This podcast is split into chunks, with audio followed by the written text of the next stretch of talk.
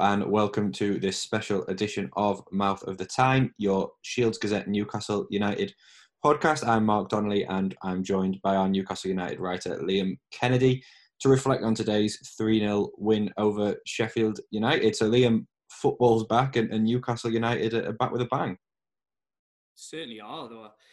It, it, was, it was an incredible day, really. Obviously, there was a lot of new new things with no fans being at the ground and um, everyone's having to get used to this uh, post-coronavirus. Well, we're not even out of it yet, but sort of edging my way out towards a normal world again. And, and football's back with a bang. It's been it's been quite an underwhelming um, start of the Premier League season. Um, there's been a lot of uh, goalless draws. I was mentioned this one was goalless at half time as well. But Newcastle just left, have t- taken off where they, they left off previous. Um, in early March, they beat Southampton away from home, which was a win that took them three points closer to securing their Premier League safety. And I think we can probably, after that performance today, put to bed any fears that Newcastle will be drawn into that um, relegation fight at the end of the season.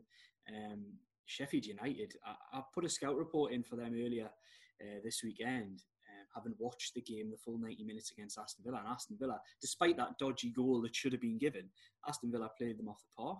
Um, created more chances, looked more likely to score, and caused them problem from set pieces.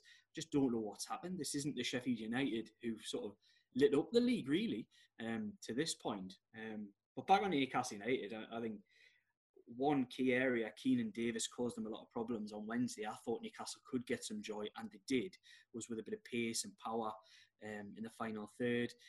Alan Saint-Maximin drifted in and out early on, but then when he really he really had to turned on turned on the heat in the second half. And um, Matt Ritchie was tremendous again. There's been a lot of people have written him off. Um, would seen him converted under Benitez into like a left wing back, um, and I think a lot of people wondered whether he could slot back in in that more attacking role. Um, not having a lot of pace, whether he would fit into this team, but he laid on two goals today, although some of them were fortuitous, um, and scored one himself, which again I think he's a fantastic goalkeeper, Dean Henderson. He probably, for me, he's been the best goalkeeper in the Premier League. But that was a shocker from him, really. Um, he just hasn't picked it. Um, and although it's, it, it, would have been difficult to save anyway because it's literally licked the post on the way in, um, curling away from him. I think I think he'd be very disappointed looking back on that one. Um, good mention for Joelinton as well. I think um, we've seen both sides to his game today. I think everyone was hoping that he would step out with no crowds being there and maybe just show a little bit more confidence. Um, and I think even though he missed that chance, which is what we've seen a lot of this season, um, I thought his overall play was actually quite good.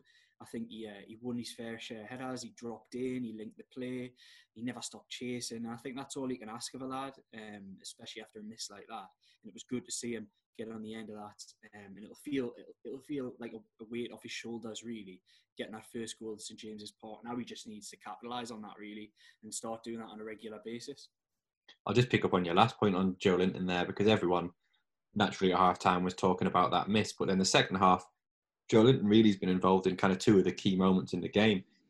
The, the little turn and then the, the tug from John Egan, which saw Sheffield United go down to 10 men. And then that third goal, you know, it was a very simple finish, but he was getting where your number nine needs to be in those areas to finish those chances off. And I think there's plenty of positives for him to take, isn't there? Because for all the first half was one you'll want to forget, the second half was a lot more like maybe what Newcastle fans were, were hoping uh, their kind of big money striker would deliver.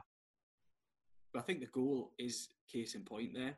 That's all you expect of a striker, and we haven't seen enough of that from Joelinton. He got the ball, laid it off out wide, and his first thought, which hasn't happened very often this season, his first thought was get in the six-yard box and give give them a cross, give them a difficult difficult decision to make the defenders, and he did that. He got right in there, and that's all you can ask really of a number nine. It's what you want to see. Um, again, you're right. He deserves some credit to be honest, because I, I labelled it in our uh, match day blog as handbags, but that first uh, that first uh, booking for John Egan um, was key really because I don't think he should have been booked. I think it was a bit harsh. But Joelinton, which again was a sign of maybe his frustration, drew the defender into that, got involved a little bit, and they both got booked for it. And then obviously Egan's made a mistake for the second one, and it was a clear second bookable. Um, and he's he, it's changed the game. Uh, the red card, I say that the red card changed the game, but I kind of feel like Newcastle probably would have won anyway. It did feel like that. They were the better side. Uh, Henderson was making more saves than Dubravka, and to be honest, I don't think Dubravka really had much to do in the whole game. A couple of crosses that he maybe could have come for in the first half, um, but he, he, got out a punch one quite confidently early on. Um, but really, in terms of saves, he was never peppered, and, and that's that's another unusual thing because he's the goalkeeper who's made the most saves in the Premier League genuinely because Newcastle haven't been great at defending despite not conceding a shipload of goals. But yeah, there is a lot of positives, and I think Joelinton will will take some confidence from that. He hadn't scored since Tottenham away earlier this season. It's a long, long time for the lad. Um, and I think he has been, it's been baby steps. He has been slowly improving.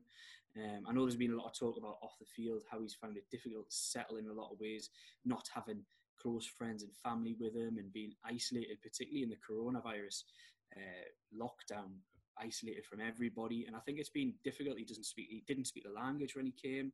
So there is something there. I'm not going to say he will take advantage of this because I, I, think there's a lot of faults with his game as well.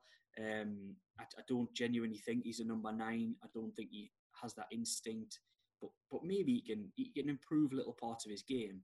And, and it is the case you don't have to have a centre forward who scores goals constantly. You can have a good number nine who holds the ball up well, links the play, gets involved a lot, court, pulls defenders around for other people to score goals.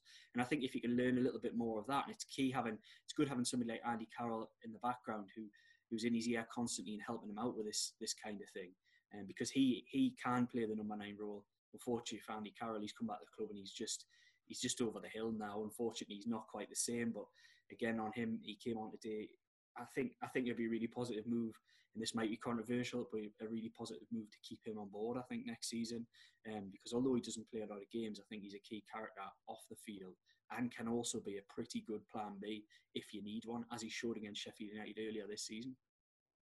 There's been a lot of talk over the kind of three months when we've not had football, obviously about what the future looks like at Newcastle United with the takeover rumbling on. And there's been a lot said about Steve Bruce and his future at the club. I know he's had his say on that this week. But do you think he deserves a bit of credit for Day for how he set the side up, uh, how they were obviously prepared because they looked a lot sharper, a lot fitter than Sheffield United? Although you know that may be to do with the fact Sheffield United did have a game earlier in the week, and then that little change he made in the second half where Ritchie and, and St Maximin swapped flanks and really both seemed to get a bit of joy out of that. Yeah, I think I think Bruce has made some quite canny um, technical changes during games and, and uh, system switches this season. And I think he does deserve some credit for that. Um, I do think it's always going to be tempered with the idea that Newcastle haven't been great this season. Um, I think they've, they've struggled at times, really struggled. Um, and I think at key points of the season, they've lacked ideas and, and lost games. And they've taken some hammerings as well. They've taken a couple, which is something that didn't happen under the previous manager. But ultimately, that the Bruce's uh, Newcastle compared to Benitez's Newcastle, there isn't a huge amount of difference um, in some senses, but in others there is because for all Bruce, like I said, has, has made some quite canny tactical switches in games and out of games. Um, you kind of felt like there was a real identity under Benitez, and I think this team, in a lot of ways, lacks a football and identity. Um, but I, I, still want to pres- um, give him credit for the season that he's had because if you'd said at the start of the season when Steve Bruce was appointed, underwhelmingly appointed, if you'd said you'd be in this position 11 points clear of the uh, relegation zone, having taken a few hammerings, having struggled, and your centre forward hadn't scored goals all season, then I think you would snap your hand off really. So I think I think it'll be a difficult decision actually. I think when this takeover goes through, which I believe it will, um, what you do with Bruce because if Newcastle go and win another five games in the last nine, maybe get to an FA Cup final, it's going to be a difficult decision to say to him, "Okay, thank you, but see you later." So I think I think if that's all Bruce and the players can do. If if he's as popular as he seems to be in the dressing room, and the players can can potentially look to keep him in a job by fighting and getting themselves to an FA Cup final and maybe even a top ten finish in the Premier League because they're only two points off it now. And yeah, you mentioned the FA Cup. There's a big week coming up now. Aston Villa on, on Wednesday night, which they've lost to Chelsea today, and, and you'd look at that as a, a, winnable game. And then obviously Manchester City in the, the FA Cup quarter final next week. It's a big week for the club, and they couldn't really go into it in better shape after a real morale boosting win, not just for the players but the fans as well today. Yeah, if they follow that up on uh, in midweek with getting a result at Aston Villa and obviously don't pick up any key, key injuries to key players, then uh, there's nothing to lose against Man City. I mean, I've got I've got my opinions on that game.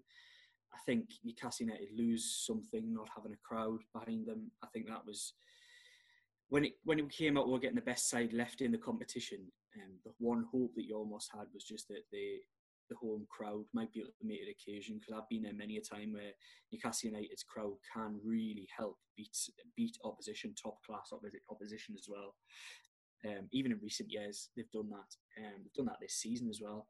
But not having that there, you kind of feel like it might have a training ground feel, and you would back uh, Man City with their superior players and technique and quality um, to beat Newcastle United on on any given day on a training ground. So um, it might be a difficult one, but it's a free shot. It's a free shot at something we've never been this deep into a competition for a long, long time now. Um, so it's quite a positive thing to be looking forward to. And it's good if they can get a result against Aston Villa, even if it's just another draw. That'll just probably open up that gap a little bit more, and then you can go into that without any fears of of losing your Premier League safety as well, which some clubs who are involved in the competition still have. Thank you very much, Liam, and we'll be back later in the week. But in the meantime, for all the build up to the Aston Villa and Manchester City games, just head to shieldsgazette.com. And thank you once again for listening to the Mouth of the Tyne podcast.